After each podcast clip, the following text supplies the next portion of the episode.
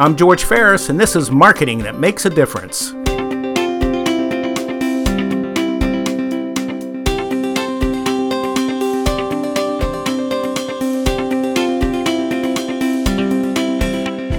Despite your best efforts, it's a given that just as the song says, you can't please everyone, at least not 100% of the time. But when one of your company's customers has a complaint about your products or services, it's in your best interest to do everything you can within reason to make things right. Today, I'd like to talk about the best way to do that.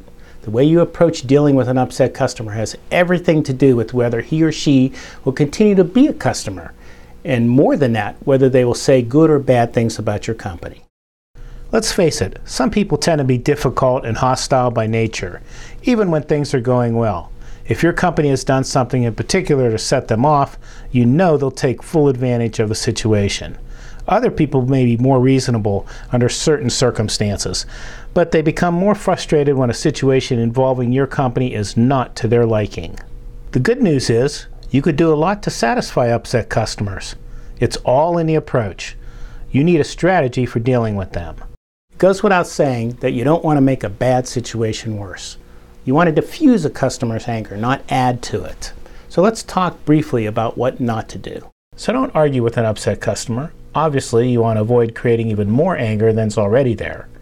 No matter how right you may be, if you try to interrupt or talk over the customer, it'll just make a bad situation worse. And by all means, resist the temptation to make smart remarks, even if the customer is doing his best to push all of your buttons. Don't stoop to his level. You're better off staying above it all. If you remain calm, there's a much better chance for a resolution. Finally, don't take this personally. Remember that even if it doesn't seem like it at the moment, the customer is mad at your company or your product, not at you. If he or she takes things to a personal level, resolve to let it just roll off your back. As with most things, if you approach dealing with an upset customer with a plan, you're much more likely to succeed. So here are six steps you could take. Step 1 Begin with a positive attitude. Step 2 Let the customer vent. Nothing will be solved when the customer is angry. An angry customer is running high on emotion and low on logic. So sometimes you have to give him or her some time to get that anger out. So let the customer vent for a while. Listen to him or her carefully. Never say calm down, and don't take anything that's said personally. Step 3 Be empathetic. As the venting is taking place, do your best to put yourself in the customer's shoes. How would you feel if you had experienced the same thing? Learn the difference between hearing and listening. Listening is a learned skill, and one of the ways you could practice it is to focus on the speaker first and the words being spoken second. That's the difference between a deliberative and empathetic approach. Empathy will get you farther. Step 4 Demonstrate that you understand. Having said that, words are important too. Show the customer that you get it by paraphrasing his or her comments as you repeat them back.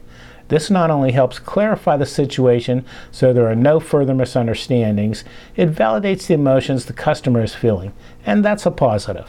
Step 5 Begin active problem solving. Now we get to the heart of what you're trying to do. Again, this is where a definite plan will serve you well. What is the best way to get from point A to point B? Here are some ways to make it happen. First, maintain a friendly attitude and demonstrate understanding in all you say. Make it clear that what you're most interested in is fairness when resolving the issue. Hopefully, the customer's venting has subsided, so now's the time to gather as much specific information as possible. Explore options and alternatives together and come up with a solution that makes the customer feel as though they've at least had some control over the situation. In the course of this process, it's possible you will have to say no to one or more of the customer's requests. But there's a wrong way and a right way to do this. A hard no consists of phrases that you really want to avoid, such as, I'm not allowed to do that, or that's not our policy, or that's not my job. When you say these things to a customer, what he or she will hear is, I don't care. Instead, practice the art of the service no with phrases such as, What I will do is or what you can do is, or I know this isn't perfect, but this may help you. These phrases can make the no's you have to say more palatable. Step 6 Mutually agree on a solution. It's best if you can make the customer part of the solution. Reassure him or her that you're there to help and do your best to get him or her to buy into what you're proposing. Finally, here's some general things to remember throughout this process. Listen and limit your responses to, uh huh, and I understand, while the customer is venting. It's not productive to try to interject logic while emotion is dominating. Take notes, even when the customer is venting. The more information you have down in front of you when it comes time to develop a solution, the smoother the process will be. Taking notes will also make it easier for you to listen without interrupting. Practice phrases that show you understand the customer's underlying reactions. Phrases such as, I could certainly understand how frustrating that would be, or, I know this can seem very confusing.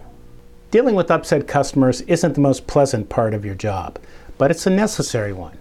And it's all part of marketing that makes a difference.